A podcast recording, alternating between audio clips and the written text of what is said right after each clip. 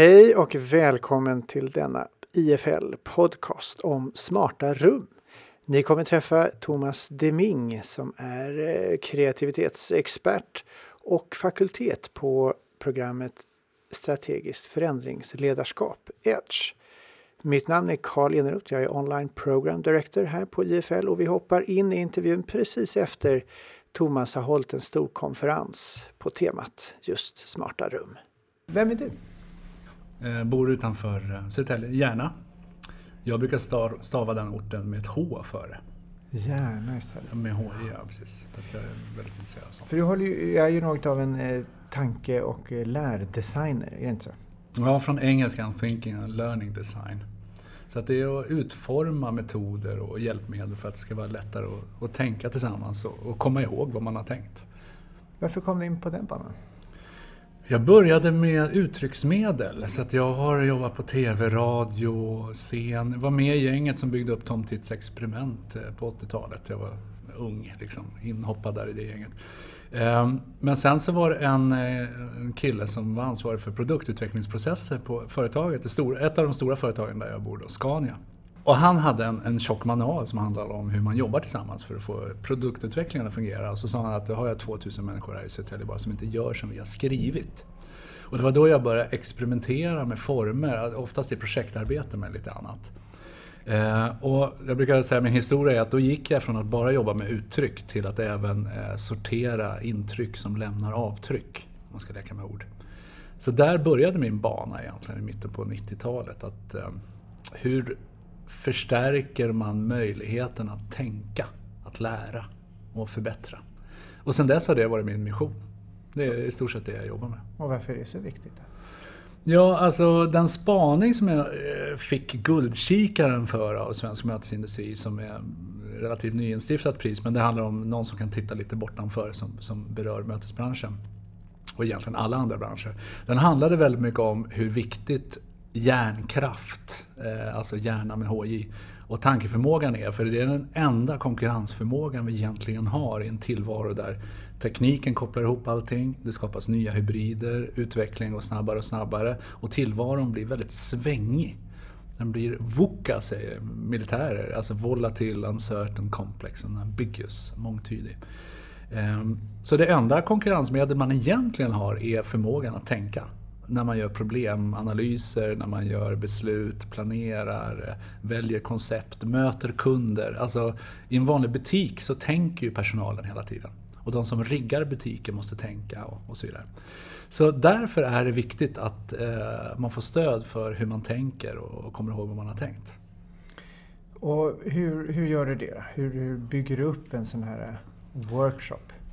Ja, alltså grunden är att utgå från hur människor fungerar när man tänker och lär. Och, och, jag brukar skoja om att Sverige verkar ha gått med i Neuron. Med, inte Euron, men vi har gått med i Neuron. Det är neuroeconomy, neuropsychology, neuroecology. Alltså hjärnforskning och neurokunskap och kognition. Alltså tänka, det är ju väldigt hett. Tittar man på sociala medier så är det liksom nya tips om hur du ställer om din hjärna, mindfulness och så vidare. Alltså allt det där är ju väldigt hett. Men, alltså, Finns det måste... någon av de där du följer? Någon forskare eller någon? Ja, alltså det är ganska kul. De svenska favoriterna brukar jag säga, det är Martin Ingvar. Eh, som eh, lärde mig, eh, eller som av honom och hans forskning så har jag lärt mig mycket om i sekvenser, hur det går till. Att du först tar du till dig information, han säger assimilera. Och sen så, så, försöker du hitta vad som funkar och inte funkar och det kallar han för automatisera. Och sedan gör du av med synapskopplingar och annat som inte behövdes. Det kallar han för konsolidera. Så att först ta in mycket, sen hitta vad som funkar och sen göra av med det du inte behövde. Och det är så du behöver göra när du lär dig saker.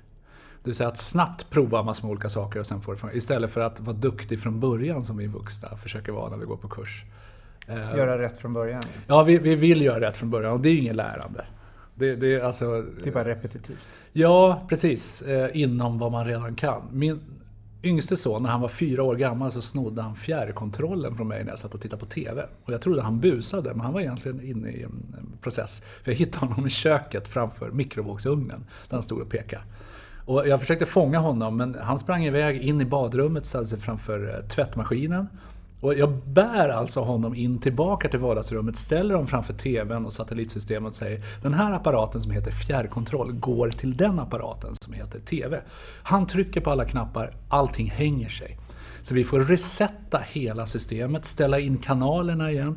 Och det slår mig att på en kvart så har han lärt sig skillnaden på TV, mikrovågsugn och tvättmaskin. Han har förstått vad en fjärrkontroll är och han har till och med lärt sig ställa in kanalerna. Och hans lärstrategi, ett sådant modernt ord, Och pröva. det är att vara ivrig att göra rätt, inte ängslig att göra fel. Och vi vuxna, vi är ju lite så att vi ska trycka på en knapp på fjärrkontrollen. Och Annars exploderar det jag hade inte sönder internet. Så, eh, det är ju, eh, alltså utgår man från hur människor fungerar och det är så jag arrangerar och utformar workshops, utbildningar men också arbetsformer. Hur, hur fungerar ett helt kontor? När de, det är en tankefabrik, det är inget annat. Alltså om man, om man egentligen hårdrar det, vad gör ni på dagarna när ni jobbar?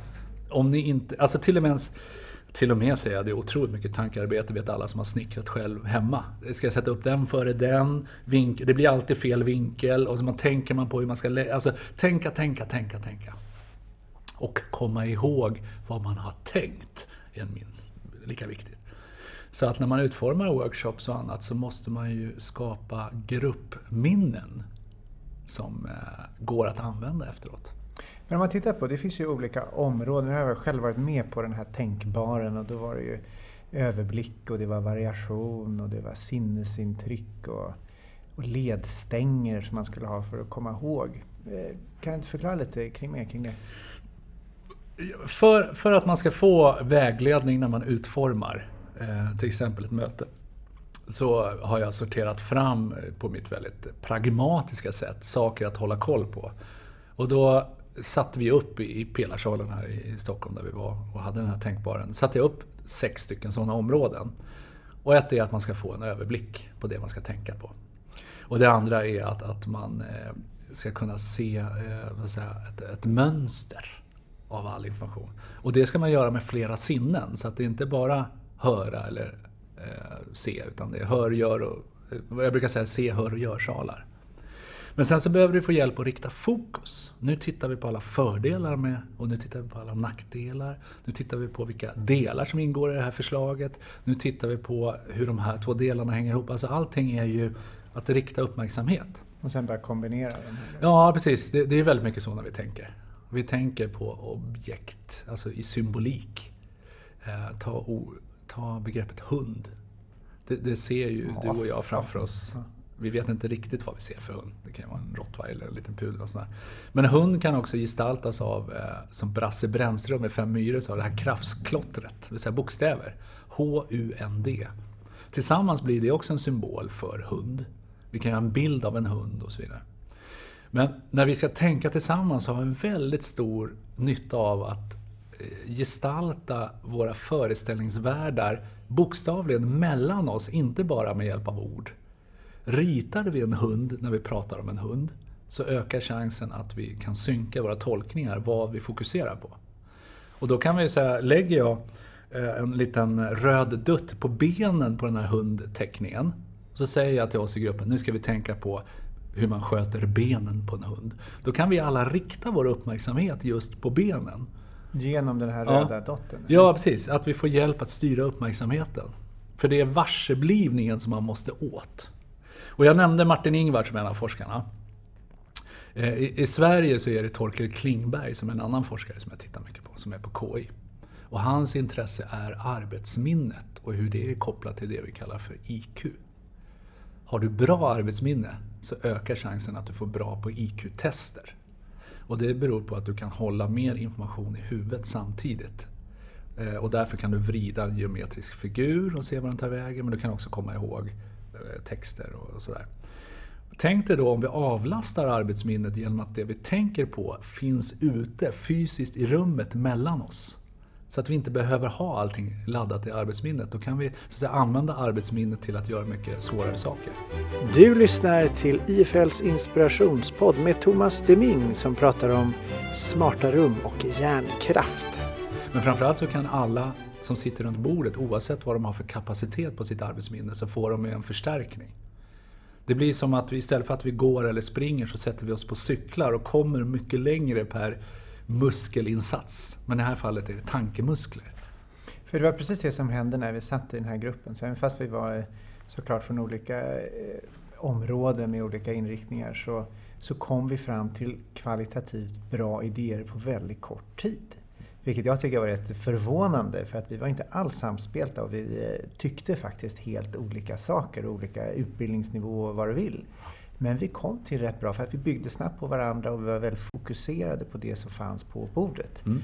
Eh, och det förstår jag är ju tanken med det hela. För det är väldigt snyggt, det fungerar. Ja, och det, den här, jag är inspirerad av eh, man ska säga, street theater, alltså gatuteater.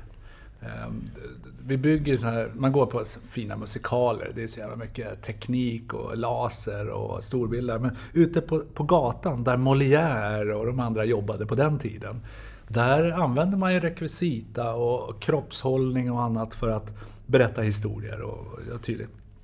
Men just att bordsytan vi har mellan oss när vi sitter i ett mötesrum är en fantastisk yta att använda till mer än att bara lägga sina laptops på den. Eller alla sitter och bläddrar i sina papper.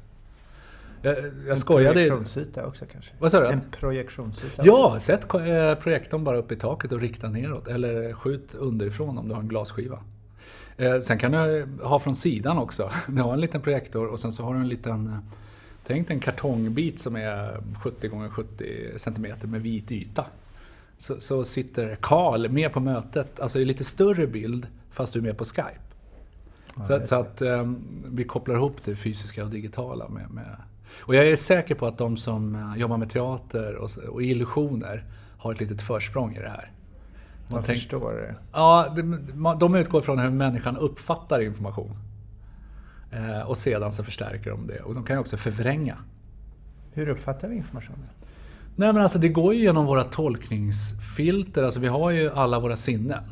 Och egentligen så gör vi ju mixar av de sinnena. Eh, och där kommer vi till en tredje forskare i Sverige som jag gillar och det är Peter Gärdenfors, som är kognitionsforskare i Lund. Ingvar Klingberg. Ja, Tor, nej, Ingvar... Eh, In, Martin Ingvar. Martin Ingvar, Torkel Klingberg och Peter Gärdenfors. Ja. Nu blev det bara killar här då, men jag är ganska inspirerad just av dem. Han, han talar ju om att våran förståelse, det är mönster av mening. Det är så vi bygger upp hela vår verklighetsuppfattning. Det är liksom mönster. Det är, som jag sa idag. Da, da, da, da, da. Det är en sån här musikaliskt mönster. Men vi har ju eh, rumsliga mönster och tidsliga mönster. Eh, och använder vi flera sinnen när vi etablerar de här mönstren eller letar efter de minnen som vi redan har. För det är nämligen lagrat, eller lagras inte, men det, det är in... ska vi säga? Du har en, om man ska säga som en forskare, du har en tendens att vissa eh, sinnesintryck alltså, som du har lagrat kommer tillbaka samtidigt. Starka känsloupplevelser och lite annat. Då. Eller durch für gegen ohne um, är ungefär det enda jag kan av tyska. För det är ett mönster som, som jag har liksom lagt. Sånger, man kan lära sig eh, Sambo, Rombone, en liten by utan gata. Jag kan hela den låten utan att egentligen du kan inte fråga mig vad är Säg den, det går inte. Jag måste sjunga den. För jag har lagrat den med flera sinnen. Eh, och det, det, eh, det är det som man är ute efter, att hjälpa människor att aktivera sina minnen och stimulera flera sinnen när man tänker tillsammans egentligen. Eh, och då gäller det bara att hitta smarta, enkla lösningar för det. Men det här att man ska berätta historier och sånt, det är, det, det är en förstärkande del, men bara en försvinnande liten del egentligen? Ja, nej, alltså... Där vi, finns en dramaturgi som ja, funkar. Ja, vi gillar vi, vi, verkar vara väldigt eh, riggade av evolutionen att komma ihåg saker i berättelseform. För det har hjälpt oss. Ja. Vem gjorde vad? På vilken plats? Och vad var problemet? Alltså plats, personer, problem brukar ju kunna vara ett dramaturgiskt upplägg. Då. Eh, och berättar man, eller framför man eller förmedlar man väldigt mycket fakta i en berättelseform så kan människor komma ihåg otroligt mycket information för den glider liksom med i det mönstret. Så berättelser är en förstärker, typ av... Förstärker berättelsen? Det, eh, ja, alltså berättelsen är själva farkosten, ska jag säga. Av, det är som en minnesbehållare som gör att man kan behålla sina minnen. Det, eh, vi har ju de gamla Iliaderna där, de sägs ju ha berättats vidare. I, da, da, da, da, i sån här takt, jag kan inte vara hexameter någonting sånt där. Och så är det fortfarande. Vi, vi går på en föreläsning eh, och kommer inte ihåg huvudbudskapet från föreläsaren som precis har varit. Men vi kommer ihåg varenda replik i en, en, en Faulty Towers. Vi sitter och återberättar vad som händer och vi, har liksom, och vi förstår, och, och nu när, eh, i modern TV, då kan du ibland ha fyra parallella berättelser igång samtidigt som syns på TV-skärmen. Vad som händer i, i källaren, vad som händer där och så här. Eh, Och vi lyckas hålla reda på 50 rollfigurers interna relationer. Men vi lyckas inte ens komma ihåg periodiska systemet från skolan. Och det beror ju på att ingen har berättat om periodiska systemet eller givit oss andra sätt att komma ihåg eh, de kemiska ämnena. På Så det, sätt. så det handlar om att skapa kopplingar mellan de här sakerna och sen berätta det i en dramaturgisk form. Ja,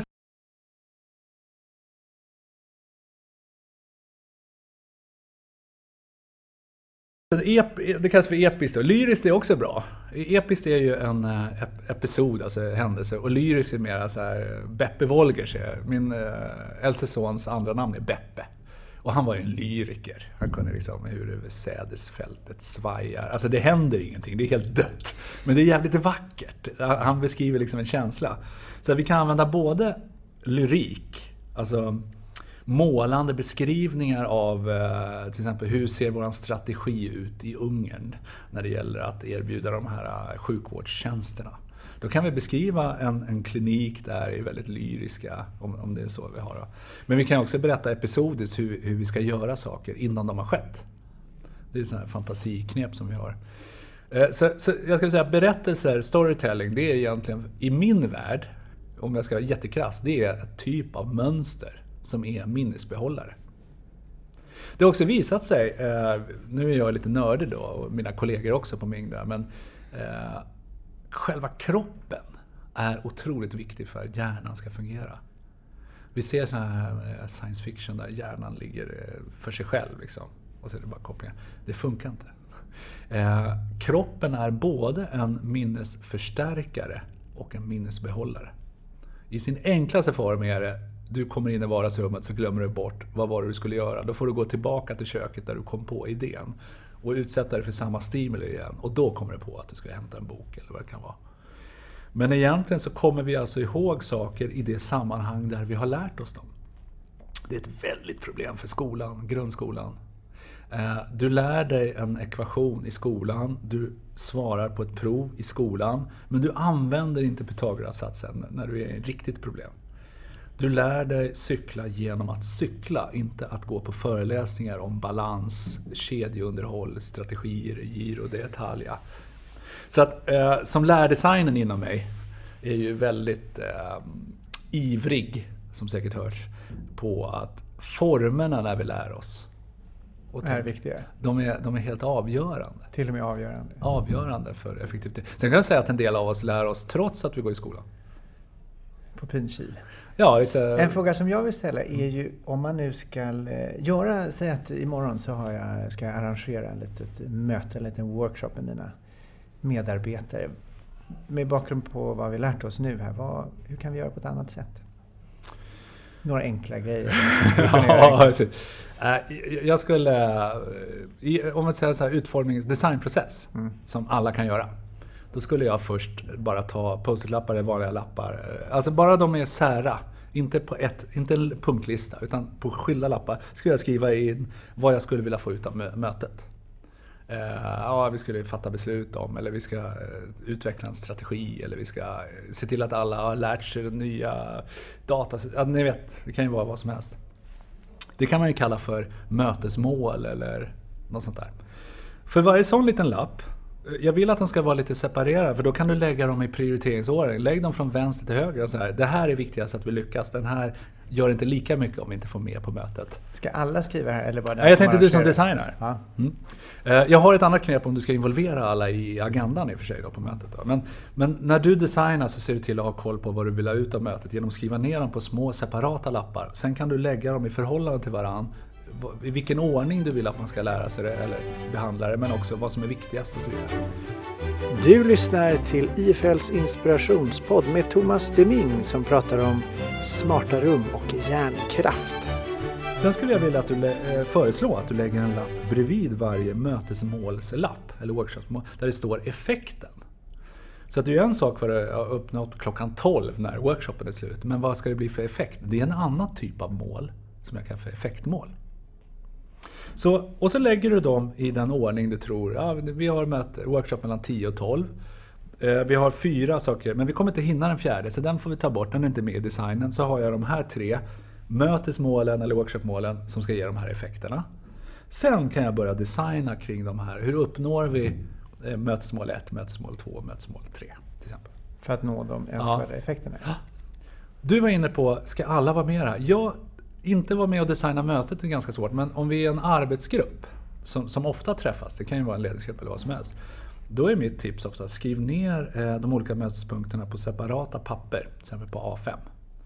Lägg dem på bordet, sen först sortera dem tillsammans med gruppen eh, och säger vilka är beslutspunkter, lägger de i ena delen av bordet. Vad är informationspunkter, alltså någon berättar om andra ska förstå. Och vad är lösa problem eller diskussionspunkter, lägger vi här. Eh, och då kommer någon säga, nej men först tänkte jag informera och sen vill jag att vi ska fatta beslut. Då tar du fram en sax, så klipper du den i två delar och säger, det här tar dubbelt så lång tid. Och när du har gjort det så säger okej, okay, vi kommer inte hinna alla de här punkterna. Vilka ska bort? Och då kommer du åt det här med dolda agendor. För människor, även fast vi har tydliga agender. Varför backa tillbaka ja. att om man skriver informera och ta beslut, ja. om man skriver det på samma lapp, då blir det två lappar. Ja, då klipper man isär dem, för det tar ju dubbelt så lång tid. Just det. Egentligen. Eh, men att man frågar så här, vilka hinner vi inte med? Då kommer det åt det här med dolda agender. Eh, det är ju så att vi, vi eh, sitter på möte, vi har tio punkter på agendan och så börjar någon prata om punkt nummer tre. För att slippa prata om punkt, punkt nummer, nummer sju. Ja, inte för att de är så intresserade av punkt nummer tre. Och det finns ju nästan ingenting lättare än att obstruera i alla fall ett svenskt möte genom att säga eh, Jag håller ju inte med, jag tycker att det saknas information. Eller något sånt där. Så har vi bara, sitter det åtta hjärnor gånger en, åtta arbetshjärntimmar och liksom bara tjafsar. Och så kallar vi det för jobb. och det är ju faktiskt att leka jobb. Jag säger det är bättre att leka på jobbet än att leka att man jobbar. För det, det är väldigt ofta vi låtsas att vi jobbar. Ja, men jag har varit på möte och jag representerar linjen i det här projektet. Och, eh, vad kom ni fram till då? Ja, men det, vi ska titta på det här. Vi har bokat ett nytt möte. Som Colin Moon säger, en svensk eh, engelsman som ser svenskarna utifrån på ett väldigt kul sätt. Vi börjar om helt Vi har ett möte för att planera mötena. Om du ska säga tre saker som inte fungerar då, om i, i en sån här workshop-situation, du har två timmar på dig. Vad är det man ska hålla utkik från? Nej, men nu, nu, pass, nu går det inte längre. Um, ja, alltså en sak är ju ältande. Att man ligger i loop på en frågeställning som, som, där man inte är överens om vad det är man pratar om. Alltså, är det problemformuleringen som är problemet eller är det lösningsmängden? Alltså vilka typer av lösningar? Eller är det eh, alltså nulägesbeskrivningen? Eller alltså vad är det? Så när man ser att det ältas då, då anar man ganska snabbt att människor snarare är där för att positionera sig. Eh, man vill ju bli älskad eller sedd, ja, sedd och brist därpå. Liksom, eh, till och med hatad då, som Dr. Glas eh, boken. Eh, så att ältande brukar jag titta på. Ganska. Det, det, det, det är ett kännetecken för att det är positionering på gång. Ja, verkligen. Och det, mitt sätt att lösa det, det är att stänga av det sociala positioneringssystemet. Hur gör man det? Jo, lägg en eh, fotboll mellan eh, tre personer som alla har träffats.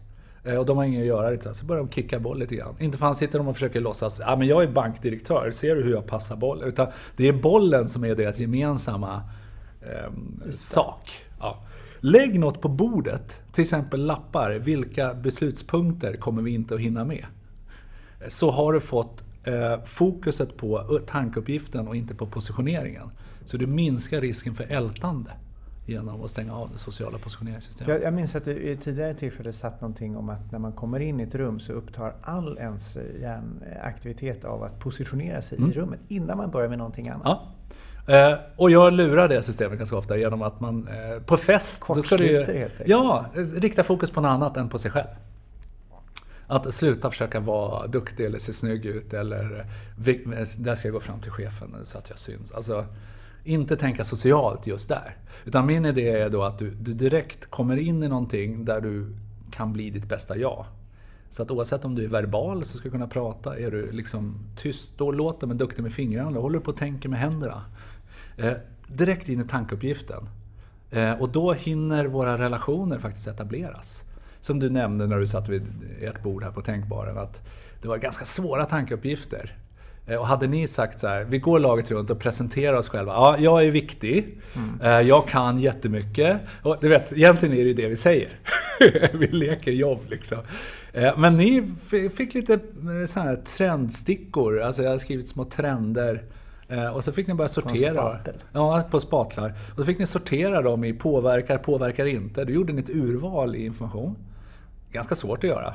Men, och, Allting påverkar det till slut. Ja, eh, precis. Men ändå, så av allt det som påverkar, vilket påverkar mest? Och vad händer om man kombinerar två trender? Vad blir det för effekter? Ja.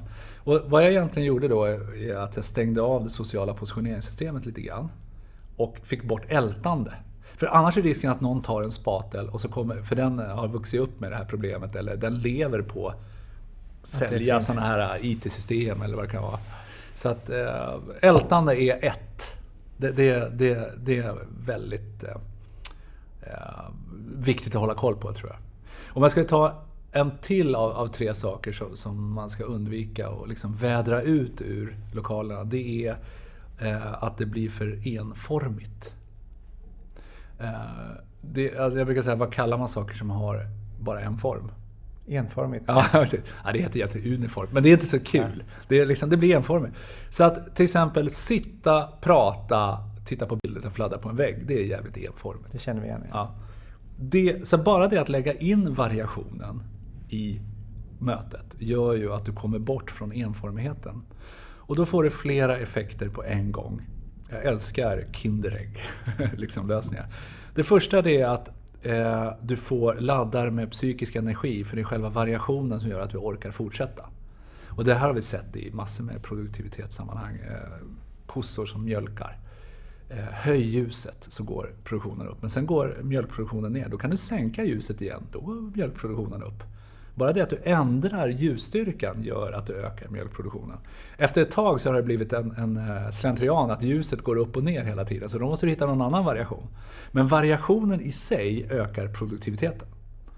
Men en annan sak... Varför är det så? Det verkar som att eh, vi aktiverar andra delar, andra hjärnfunktioner, eh, som får ändra kemin lite grann. till den nya situationen. Ja, men om du bara liksom gör armhävningar så blir du ju trött till slut. Men då kan du göra lite benhävningar. Förstår du? All, och så, samma sak fungerar fy, äh, mentalt. Det, det, är också en slags muskel, hjärnan. Eh, lägg ihop med, med hjärtat men också alla kemikalier. Så bara det att variera mellan olika mentala aktiviteter gör att du får eh, ökad produktivitet. Så bara det att nu sitter vi ner och tittar på det vi gör, nu ställer vi oss upp och tittar på samma sak. Så då har du både byggt in eh, en variation som ger mer uthållighet och kraft. Alltså du har laddat med energi. Men sen är det så att en del individer trivs inte att sitta, de vill stå när de tar till sig information. Så då möter du fler lärstrategier på samma gång. Så variationen i sig är en otroligt viktig sak att bygga in. Och då kommer du ifrån enformigheten. Så att jobba med fysiska hjälpmedel för att distrahera människor från det sociala positioneringssystemet, då får du bort ältandet. Mm. Att bygga in variationen, både i hur du möblerat men också hur du gör saker. Då får du så att säga minska risken för eh, tröttheten, kommer krypande. Eh, men också att vissa människor blir handikappade för att det är en viss kommunikationsform som får övertag. Ni hör ju att jag kan ju prata, prata, prata, prata, prata. Jag kan ju dominera ett bord hur lätt som helst. Inte det här kan jag säga. Nej, jag har ju konkurrens här. Men, eh, jag, och jag brukar säga, jag är handikappad på visualisering för att jag är så himla bra på att prata. Men det är de handikappade som är de bästa redskaparna. För att är man lite dålig på att visualisera, då har man lättare att komma på lösningar som gör att även dåliga människor på att visualisera, alltså jag är ingen duktig på att rita, jag är inte så här, men jag har gjort redskap som gör att även jag kan visualisera. Jag, vill jag åka skidor, men jag är dålig på att åka skidor, då kan jag antagligen bli en riktigt bra lärare i att lära sig åka skidor. Än någon som är riktigt bra på att åka skidor. Som inte ens bara... För den underskattar alla problem för nybörjare eller för de som inte har lika lätt för sig. Så att få bort enformighet är den andra grejen av de tre. Älta enformigt. Eh, och den tredje, ja det finns ju många att välja på. Eh, jag, jag, tror att det skulle vara allvaret man skulle plocka bort. Eh, i betydelsen att man råkar ut för ett allvarssyndrom. Att man blandar ihop att man är seriös om man framför sina tankar med eh, en allvarlig min och domedagsstämma. Eh, det är väldigt oseriöst nämligen. Eh, för att det där gynnar inte tänkandet. Det är varken effektivt eller produktivt. Vi, vi är gjorda för lekfullhet. Och ju mer komplext och svårt någonting är, ju mer lätt lekfullhet måste vi ha för att klara av det. Så att försänka gruppen i, ja nu har vi en jävla viktig fråga här och nu får vi inte göra fel och så vidare. Då, då har jag sänkt möjligheterna för det här mötet, workshopen, att åstadkomma något eh, liksom resultat av kvalitet. Så jag brukar säga lekfullheten. Och en, en, en, berättelse som jag brukar ha, det är ju att Carl von Linné säkert redan... Lekskap gör kunskap till ett redskap. Tack Thomas Duming för att du kom. Tack, tack, tack. Vill ni lyssna mer så surfa in på www.ifl.se inspiration. Ha en trevlig dag. Mm, tack. Homo dockens, den lärande, och Homo faber, den verktygsskapande. Och det är kombinationen av de här tre som gör Homo sapiens. Eh, och jag brukar säga att lekskap gör kunskap till ett redskap. Så att ska jag in i något riktigt svårt, eh, till exempel hur ska vi lösa det här med att personalen eh, slutar hos oss och så här. Då ska vi fan inte sitta och vara allvarliga utan då måste vi komma in lekfullt. Hur skulle vi få ännu fler att sluta hos oss? För att hitta vad det är som gör att man slutar hos oss och sen kan vi göra någonting åt det. Det är en sån här kreativitetsknep att man förstärker det negativa för att hitta det positiva så att säga. Få bort eh, allvarsamheten. Det sjunde inseglet. Liksom dö, schack med döden. Bort med älta, enformighet och allvarssyndromet. Och det gör man genom att stänga av sociala positioneringssystemet, man gör det genom att variera och, och man gör det genom att så att säga anamma en, en mycket mer seriös infallsvinkel som är lekfullheten. Lekskap gör kunskap till ett redskap. Tack Thomas Deming för dina insikter kring smarta rum och hjärnkraft. Vill ni lyssna mer på IFLs podcast så hittar ni dem på www.ifl.se inspiration. Och Thomas så träffade vi några av våra program med särskilt kanske strategisk förändringsledarskap eller EDGE. Ha en riktigt trevlig dag och tack för att du lyssnade.